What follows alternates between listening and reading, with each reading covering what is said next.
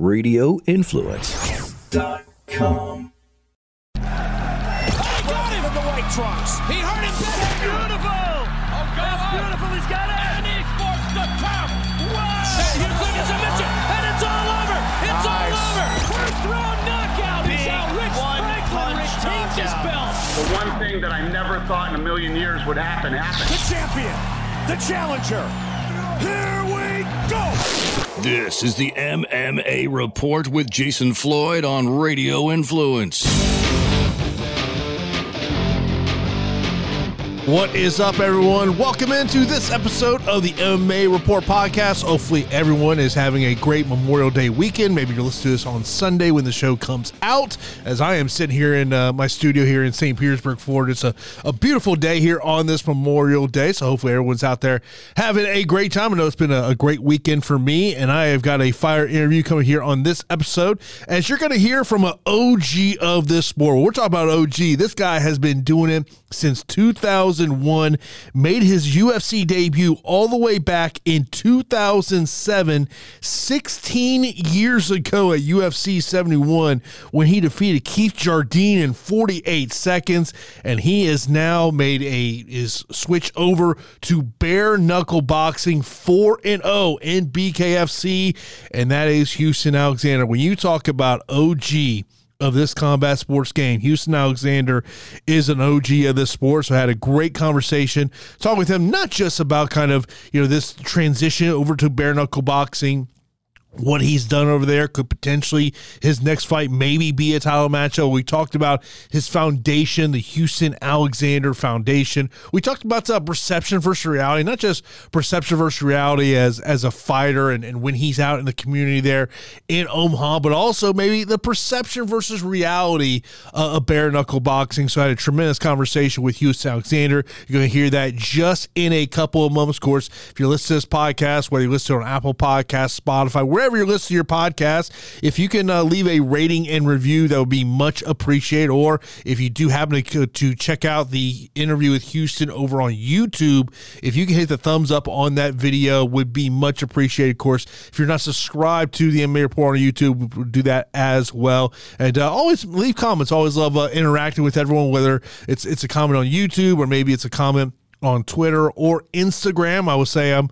I'm probably more active. I'm a, you know I'm I'm still kind of active on Twitter, not as active as I used to be, but if you want to slide in those uh, Instagram DMs, always uh, enjoy the conversation there.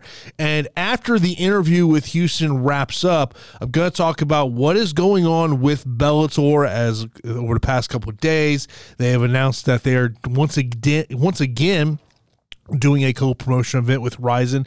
This one going to be on July 30th, and the main event of the fight card will be the the fight that I have gotten the most questions about by far. And that question was always when is AJ McKee versus Patricky Pitbull? And I could never really find out a date when it's going to happen. But we now know it's going to happen July 30th, a part of this co-promotion event. And you talk about that weekend of mixed martial arts action and combat sports action. Man, it's going to be a great weekend to be a fight fan on that Saturday. We got the UFC pay-per-view there in Utah, headlined by Poirier and Gaethje. Also, you got the Spence Crawford boxing pay per view, and now this Bellator and Rise events. That's going to be a great weekend there at the end of July. But we'll talk a little bit more about that once we get done with the conversation with Houston Alexander. So here's the conversation I had with Houston.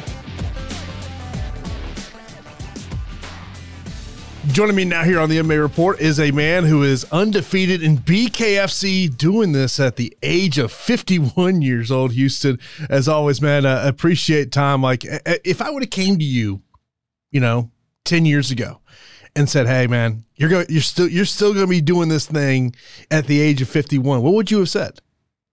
I would have, I would have said probably what I'm going to tell you today. I'd probably be saying, uh, "Yeah, I'm still doing it." because uh, and you know what, man, I have a passion for for um for combat sports, man. You know, when you have a passion for it, it's not work. It's, you know, you just enjoy doing it. You know, like when you think about your love for fighting, you know, like where where does it range in terms of your love for music and hip hop? Mm. It's up, it's up there, you know, and and the way I see it, man, it, it's it, it's a it's a hobby for me, and and uh, I think it's a it's more of a a release because you know you deal you deal with everyday stress all the time, and I I, I think for me, fighting has, has become a release in, in, in the physical and mental aspect, you know? You know, and the reason I bring up music, maybe maybe people know, maybe people don't know that you DJ as long yeah. as you know being involved in the radio game, which uh, you know, radio is where I started. I mean, I, I started in terrestrial radio and kind of worked my way up, working for yeah. various formats, top forty, you know, hip hop, rock stations, everything. Like, uh, you know, it, it, how do you describe like you know when you're going to do a set, a DJ set for a couple hours in comparison to making that walk to compete? You know, first off, let's get let's get this straight. A lot of people call rap music hip hop, and that's not that's that is not the, the case. That's you know, as an educator of, of the culture, we have to get that straight for people to understand that uh, rap music is not hip hop. Okay, uh, um, it, I don't think people are afraid to say rap. I don't know why, okay. but there's different genres of rap. Oh yeah, no doubt. So so so you worked for a rap, you know, a rap format. So you didn't work for a hip hop format because hip hop is the culture, not the music genre. Mm-hmm. I will tell you, it, it, it was some of the most interesting places I would go to. Mm-hmm. You know, sometimes I might be the only white person in there. Well, see, but it's not even, but it's not even that because uh, the culture itself yeah. is so broad and and and so many and people are involved you know you know why would you be at a uh, a, a rap concert and not not have all type of uh, uh genres of people there? Oh yeah or, yeah. Or, or, yeah so i don't understand. Why would you be the only white guy there when you know, some of the best break dancers in the world are white guys? Yeah. Oh no i know man. Yeah. Uh, i mean like where like, do you remember like the when your your love for music started? Yeah, well, you know what? I um I believe my love for music started um back in the seventies. And I remember being in the back of my, my father's uh Cutlass Supreme. Okay. And the first uh, song I remember hearing was The Breaks by Kurtis Blow. These are the breaks. And, and and to this day, you know, ever since that day, even as an eight year old kid, um, I just remember hearing that. I, I, remember being hooked.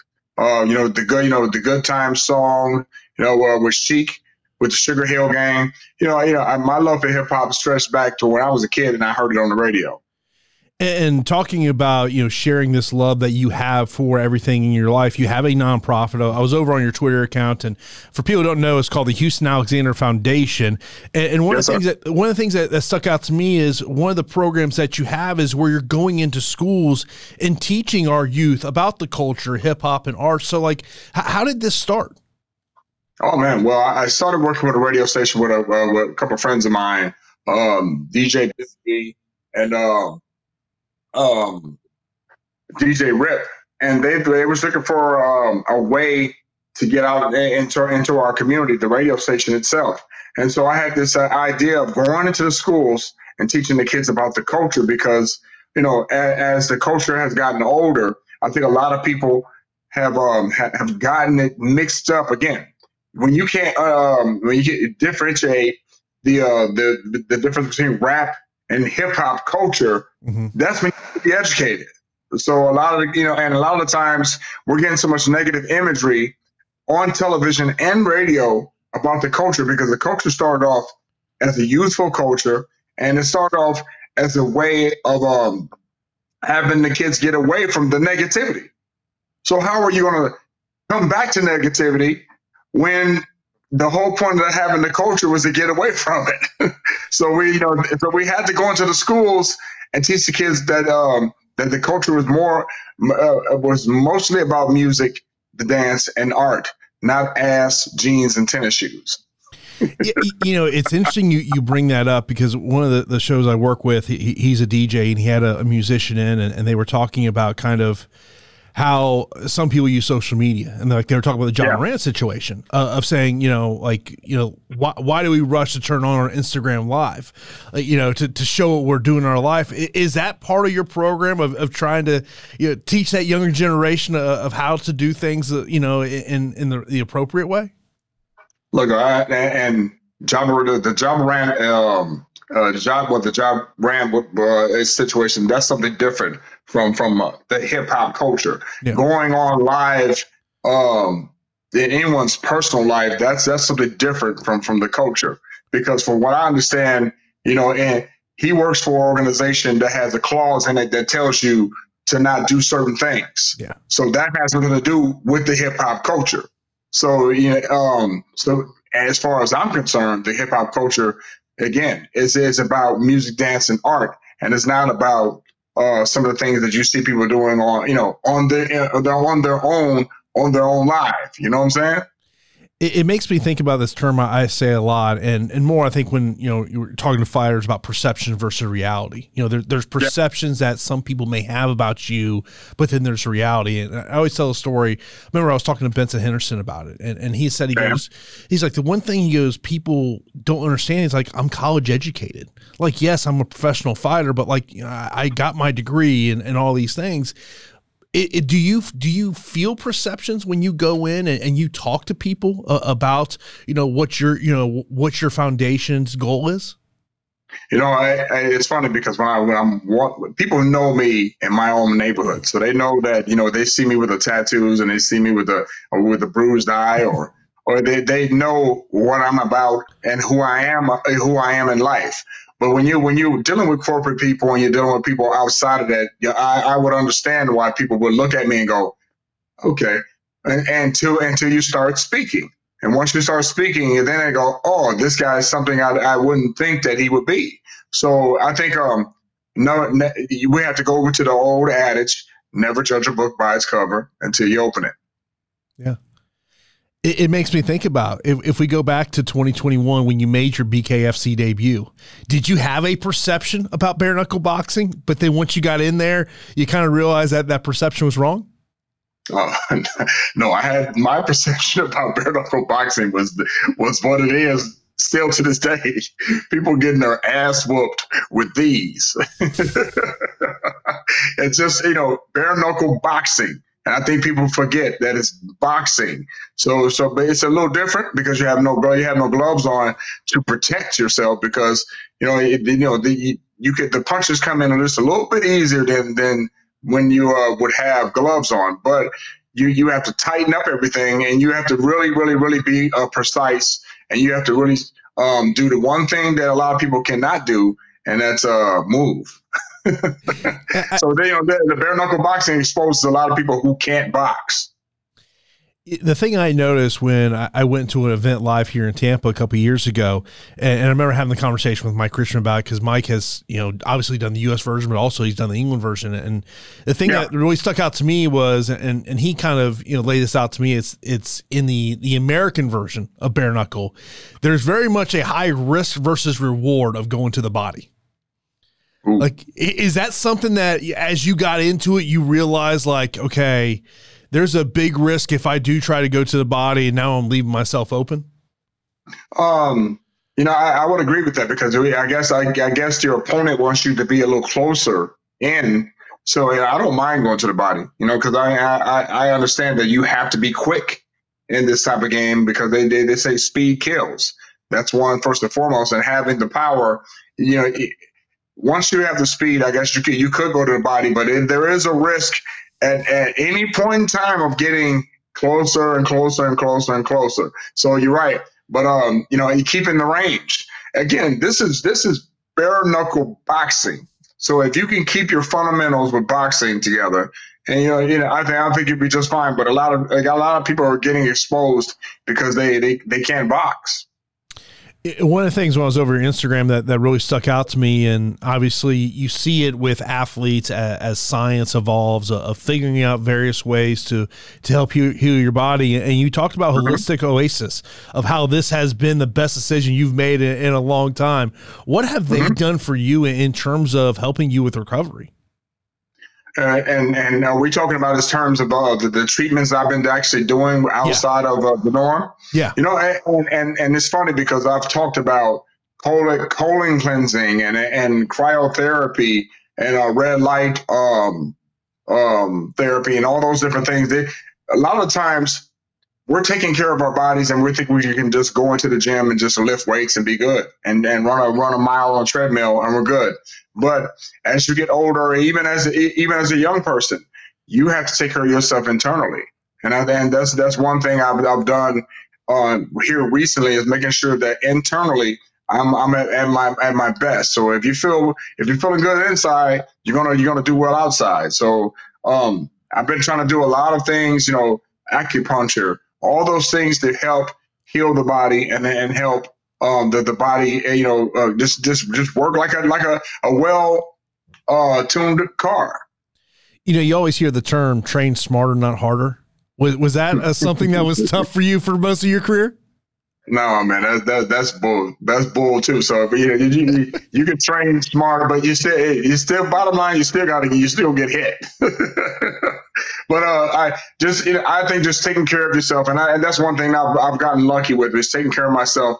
And in any of my bouts, I've had minimum damage, uh, which which helped a lot as well. But I think, it, it, you know, to a certain degree, I guess you do have to make sure you train smarter because a lot of times uh, we've we've gotten to the point where we don't do hard sparring. You know, somewhere down the line, they, they figured out that hard sparring only only um, defeats the purpose of being inside the actual ring or octagon. So, you know, I guess I guess to a certain degree, you do have to be smart and in the way you are processing processing the whole fight in terms of obviously you're coming off this great win. You've now won four in a row. I, I was watching an interview you did leading up to this one. You said, "Look, I, am not the guy that's going to call out a fight, but is your kind of are are you is is the thought process of like, look, man, I, I just beat the number three guy. I'm number two. Number one's already lost to the champion. Is that the mindset where you're at right now? Man, um, the mindset where I'm at is, is just having fun, but dog. That's all. I, I just want to have fun, and, and I think with, with having that mindset, um, has has um has done us some good. You know, and and and if you're in there having fun, it's not a job. There's no pressure. You know, so you know, I, I what's the old cliche? One fight at a time. And whoever they put in front of me, we'll worry about that person when when they do. But we'll let the cards fall where they may, because as uh, my coach Curly Alexander would say, winning a winning solves everything. It does. so it don't matter. It don't matter. When you when when someone sees you winning and they see you doing your job, guess what? They're going to have to put you in position to to to succeed. Has a fight game ever not been fun for you? Oh man, it's it's always been fun, but you know, but you know, sometimes it's, it's been tense uh, in, in some situations because you know you you you have to beat this person or you have to beat that person. You know, I, I think uh, you know sometimes it can be intimidating by by the fact that you have to be you have to beat this person. But you know, I hate losing, so I always have that mentality of uh, of uh, of wanting to beat someone. But I think I'm having more fun just doing it, you know, with no pressure. There's no pressure of, of having to beat somebody, you know. You know, the pressure the pressure for me is to make sure I go out there and perform. Oh, I hate losing as well. Oh, oh I hate losing. I say we, we, we, we're, radio, we're radio guys, so you know, you know, we we we we are of the same club, man. I hate losing. Look, like if it's like a Friday night, I'm go go play a buddy Chris and darts. Like if he gets one game up on me, I'm like, oh, you mother effer. yeah, I mean that that's just my mentality. Like, like it goes back to being a kid. Like I'm like, no one's okay with losing. And well, you know, I guess that's the, that's the competitiveness, and and and that's natural. You know, if you if you're a competitor, that that's the competitor competitiveness that we have. Can you turn that competitive juices off? Oh man, no, no. I, I, I can't turn it off. I, you know, I don't care if I'm playing uh, checkers with my kids. You know, hey, hey, we, it's I, I'm like Michael Jordan. When Michael Jordan hate losing, I hate losing too. So, but you got to know when to turn it off. I guess with, with your children. That the children might be an exception, but but anybody else, no. No. Uh, the other thing, and I know you shared the video of, uh, you know, obviously the the biggest podcast in the world is Joe Rogan and, and him and Rutten. Oh. So when you first see that clip, what, what, what do you remember? What went through your mind? Oh man, when I when I when I was told about it, um, you know, it was it was kind of cool because I was supposed to be on Joe's show, I think a long time ago when he was in L.A. Because uh-huh. he asked me to come out and I and I couldn't make it. I don't know what was going on. Either I was fighting at the time or something. But I was supposed to go out there to see Joe uh, a while ago, and, and, and for him to um, see me and, and, and recognize what I'm doing right now, that was actually pretty cool. because uh, you know I guess the the um, the ongoing theme has been 51 year old Houston Alexander whooping everyone's ass. so every every every news article they always got to bring up 51 year old, but it, it's all good with me because you know, hey, if you focus in on that number, you're gonna get your ass whooped. Like you hear, you know, athletes who get older, you know, and and you know, and obviously athletes are performing longer in life than we have seen. I mean, look at yeah. Tom Brady as an as an example of it. You know, being around Tom here in Tampa, I mean, you see how he takes care of his body, and you know, yeah. sometimes you you would look at him go, "No way, that's a forty five year old man." But for you, do you do you feel like, hey, I I feel like I'm in my mid thirties because of everything you've been doing? No, I, I, I brother, I, I feel like um, mentally, I feel like I, have always felt. But of course, you know, as you get older, you, you have to take care of yourself, man, and you you have those aches and pains. But you know what? I'm still b-boying. I'm still breakdancing. I'm still doing other things that I love to do. Mm-hmm. But you just got to be cautious in the way you do it, and and and and to make sure that the the, the tires are checked, to make sure the the the, the oil's checked. you got to make sure everything's in line before you start doing a whole bunch of crazy stuff, man. So I, I'm realistic about you know Father Time being undefeated, but you know right now let's just let's hold him off a little bit and let's just have fun doing it. Oh look, I'm a big believer. Father Time is undefeated. It, it, it catches yeah, up to all Father of us. Time is undefeated. Is undefeated. it comes. well, hey, let's, let's go. Hey, but let's go George Foreman. Let's go George Foreman. George Foreman, what late late forties, yeah. got in the game you know, got back in the game and started whooping guys' ass. You know, there was a lot of there was a lot of guys who who um who who I use as inspiration. Uh, and and and you can just look look look to yourself, man, for inspiration. You know, when you uh, when you stop doing a certain thing, that's that's when that's when everything starts uh, dissipating. You know, you you you, you stop you lose if you if you stop playing uh uh baseball. You know, your things are you, you you either you get bored with it with for, because you've done it for so long, or you you you you just if you, if you stop altogether, then you lose it. So and I've just been fortunate enough to keep in the gym and be around people that I, that that makes that make me better because I'm still at, at the the mindset that where I'm always learning, no matter how old you get. And I think I think it's helped me a lot, man, with, with just just my everyday uh, movement and my everyday mindset, man the other thing we'll finish on this, and I thought was interesting, is obviously you've been around this game for a long time, and, and there's this this yeah. wisdom and advice that you can give the younger generation. And the thing that really stuck out to me, you said in your interview with John Morgan, was like because he was talking about you know you fighting in Omaha, fighting in your hometown, and all that. Yeah. And he said he goes, these young fighters got to realize you don't always just take that opportunity because it's in your hometown. Like, is it is that something that you just see guys in the gym and you're just like, uh, hey, I know it's our hometown, but maybe this isn't the right opportunity for you? I don't. I don't. Being in your hometown, you know, it, it's always good um, being in your hometown. But I mean, but I think one of the things I learned being in your hometown um, is telling telling people or telling some certain situations no. You, you gotta. I guess you just have to have the discipline uh, when when you're in town, because, even more so because you got so many people coming at you at you all at once. You got so many situations coming at you all at once, and I think um, fighting in your hometown, you just got to tell people, you know, or situations no. Like, obviously, you've had a chance to fight all all across this country. Is there like a bucket list location? Like if you sat there and said, "Hey, before I I hang up the uh, well, I guess we can't say hang up the gloves because there are no gloves in bare knuckle." But by the time you say, "You know what, my, my competitive days are over," is there would there be like a bucket list location? You're like, man, I would love to fight there. Oh, man, is there is there a bucket list location? Uh, you know, it'd be kind of cool. Uh, obviously to to uh, uh fight in in Madison Square Garden. Mm-hmm. If if you if you gotta be, you know, if you gotta be, if it has to be a historic factor, maybe somewhere, you know, in in um, Madison Square Garden, or you know, going over to a foreign country like you know, going over to Africa, and you know, and and and doing something what like Muhammad Ali did would would be would be awesome. You know, but but I but I gotta be someplace warm. I think if my last place last place I'm gonna fight, I just gotta be someplace warm. Let me let me fight in the Bahamas or Caribbean or something like that. Look, I, I, After I the fight, I can get on the beach. I can get on the beach. after I, that. I, I live in Florida. The last thing I ever want to do is have to shovel snow.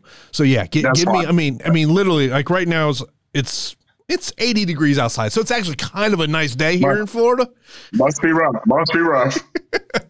You know, don't- but, uh, you know, and uh, one thing about um about Florida, man, you guys uh, with the bare knuckle, uh, especially it being out there, and they're they're starting uh, a, a surgeons, a, a resurgence out there with the bare knuckle, man. That you you got a lot of great athletes out there. You know, Jeremy Smith, you know, by way of uh, South Africa, man, he, you know, good athlete.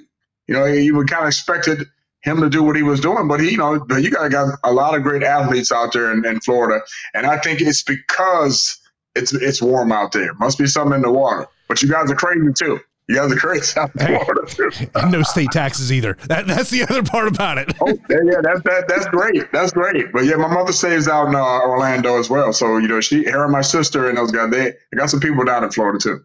Yeah, man. Yeah, but, but uh, we look forward to seeing uh, the next time we get to see in competition. Uh, Houston, man, appreciate you coming on the show. Of course, uh, let everyone know where they can find you on social media, and of course, uh, where they can find out information about your uh, nonprofit organization.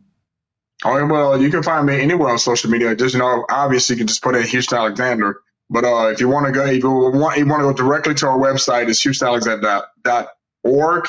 Um, if you if you if you want to donate to a, to a, to our foundation, you know, again, HoustonAlexander.org, and uh, we we have a lot of um, you know, we got a lot of things going on as far as uh, our sponsors go. A lot of sponsors help us out as well with the Rotella uh, the the West Omaha cryotherapy people. Um, you know, and, and again, I have to give a shout out to my my coaches, uh, Curly Alexander, um, Joe Bodler. You know, um, I, all the coaches I've had over the years, they, got to give the shout out to them as well. But as far as social media and getting a hold of me, all you have to do is Google me. What was that? What that? What the, what the kids say? Just Google me. Uh, there, there, there might be That's when another you're word they might. old- That's when you're old when you say stuff like that. I, I, I believe the line Shaq said to, to uh, Charles Barkley at one point was uh, "Google me, bitch." I believe. No, no, I mean, yeah, I can't, I can't. I'm not gonna be that arrogant, but but all you know, but if, if anyone wants want to, if, if people want to really get a hold of you, they they, they can find all types of ways to get a hold of you. So you know what, if you want to really get a hold of me and you want to really do do do good things as far as the hip hop culture, as far as you know helping our youth, just look me up. And there you have my conversation with Houston Alexander. Really appreciate him coming on the podcast to uh, talk about everything going on uh, in, in his life. You know, hearing about what he is doing there in Omaha with his foundation. Of course, you hear him mention about the, the website that you can go to. We'll leave that website in the show notes as well if you want to check out and, and maybe help him out in, in the things that he is doing over there with his foundation. But it's crazy to think about. It has been 16 years since Houston Alexander made his UFC debut. And the reason that it really sticks out to me is I talk about, and, and I've talked about this event before, and so I'm not trying to, if you heard this story, well, you're going to hear the story again, but there's these moments as a combat sports fan that I think you never forget. You know, those moments where you remember where you were when that fight happened. And to me, Houston Alexander's debut is an event I will always remember as a mixed martial arts fan because that was the event headlined by Chuck Liddell and Rampage Jackson. And I remember going out to a sports bar to watch this one. And if you were not, you know, big into mixed martial arts at that time, you know, Chuck Liddell was the guy. He was the star. He's, you know, he, he wasn't where Conor McGregor has been at his peak, but we're talking about most popular fighter out there. Chuck Liddell was that guy. And you know, you I remember about that pay per view, the fact of Randy Couture's on the broadcast, and, and he's talking about why he likes Rampage Jackson to win this match, and of course, Rampage knocks out Chuck Liddell uh, just about the two minute mark of the opening round, and the place that I was at, I swear to God, if someone would have dropped the pin when the referee stopped that matchup, you would have heard that pin drop. It got so quiet in that place.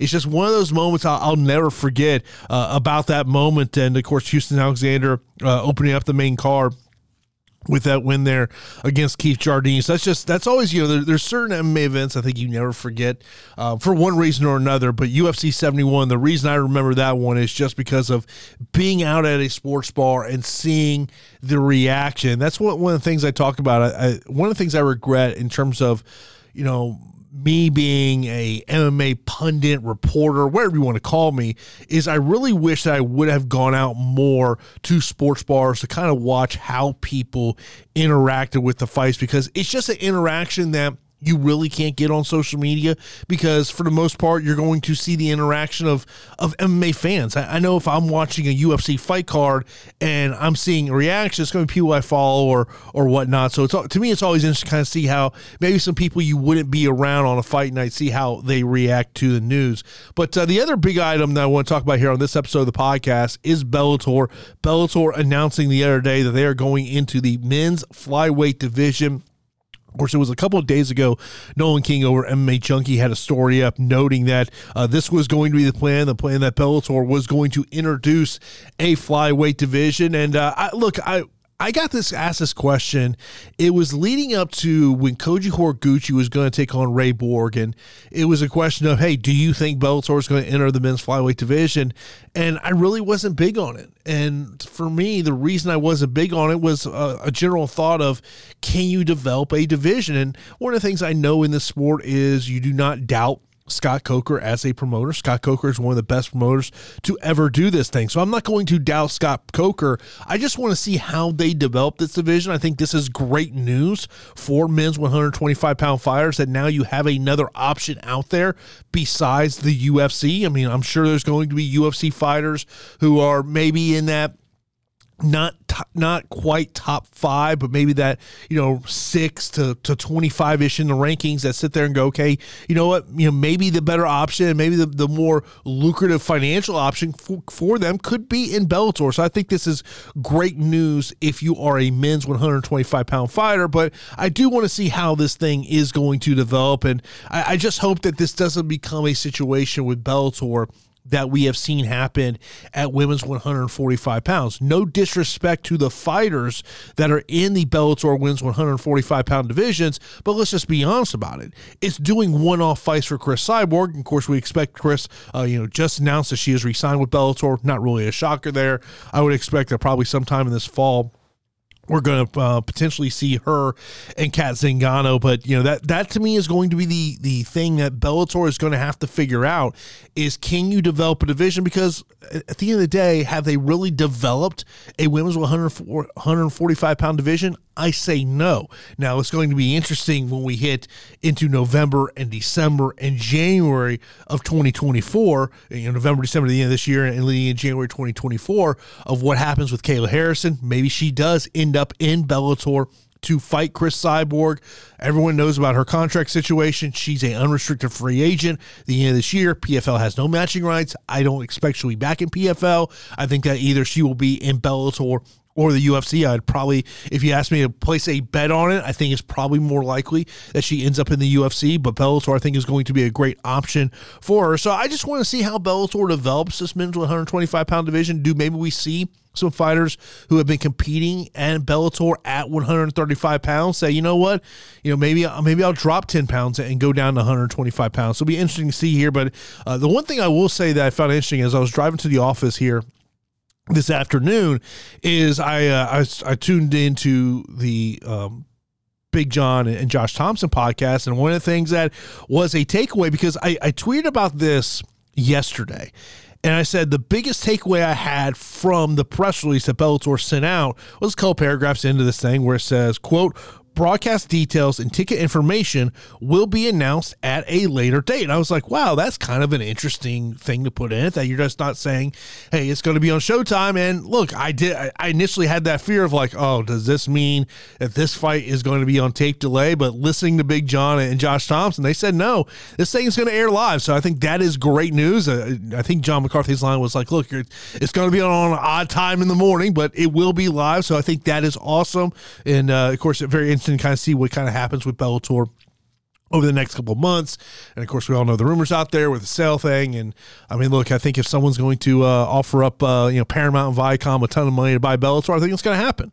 Um, but we'll, we'll, see what kind of happens there. But uh, you know, it's I think when it comes to Bellator and their men's flyweight division, I think it's kind of like a let's see how this thing plays out. I, I think that you know, there's to me various questions that I have in terms of how will this thing work, and I think that it is more about how does it work in terms of them developing a division and it not just being one-off fights for Kyoji Horiguchi. So how that thing plays out. But uh, oh, you know, it should be a great uh, card for Bellator and Rizin there on July 30th. And as I mentioned, man, that weekend is just going to be an amazing combat sports weekend on that Saturday night. We got the UFC pay per view. Also, you got the big boxing pay per view with Spence and Crawford. And, and look, I'll tell you this I don't take in a ton of boxing content. I really don't.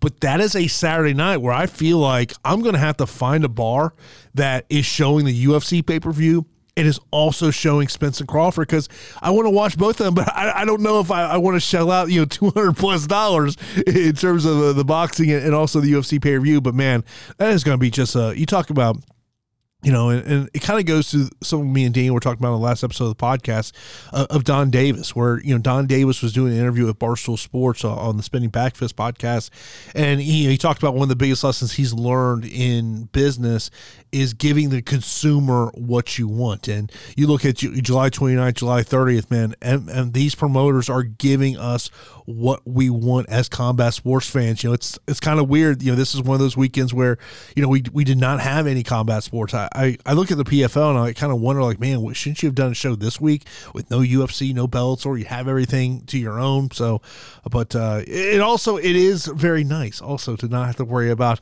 you know watching fights and uh, you know can enjoy a weekend. Uh, kind of, you know, I don't know if there's a such thing as me having a weekend off, but just having a weekend where you could just really kind of enjoy the finer things in life and, and relaxing. But uh, I am I am here in the office on a Sunday afternoon. So of course, as always, I appreciate everyone taking time out of their day to download listen to this episode of the podcast. Of course, huge shout out to Houston Alexander for coming on the show, talk about uh, so many things there, uh, not just with what's going on with him and his fighting career, but also talking about what the work he is doing with his foundation there in Omaha. I'll tell you, it made me it made me think about one of my, my good friends uh, in, in, this media business, DJ Eakin, me and Eakin have worked together going back to our days uh, working for Clear Channel, which of course now is known iHeart. And he's kind of doing something very similar to what Houston's doing, uh, you know, where he goes into schools and, and, showing, you know, these kids in schools that, you know, there's a lot of things that you can do in the entertainment industry that is not about holding a microphone. And uh, really love love hearing these stories. And, you know, that's always one of the things I want to do. And, and one of the things kind of going forward this Sunday podcast. I do want it to be more of just a one interview where, you know, more of a, a longer type conversation with a fighter where, you know, you know, obviously we're going to talk about various fighting things, but really, you know, getting to know what that fighter is doing you know, away from the gym, you know, what, what's their life like? Letting you get to know a little bit more of these fighters. So, uh, if there's anybody that you want to hear on the show, you know, let me know. You can sign those Instagram DMs. Always uh, appreciate uh, everyone uh, communicating with me in whatever form it may be. And I do appreciate you checking out this episode of the MMA Report podcast.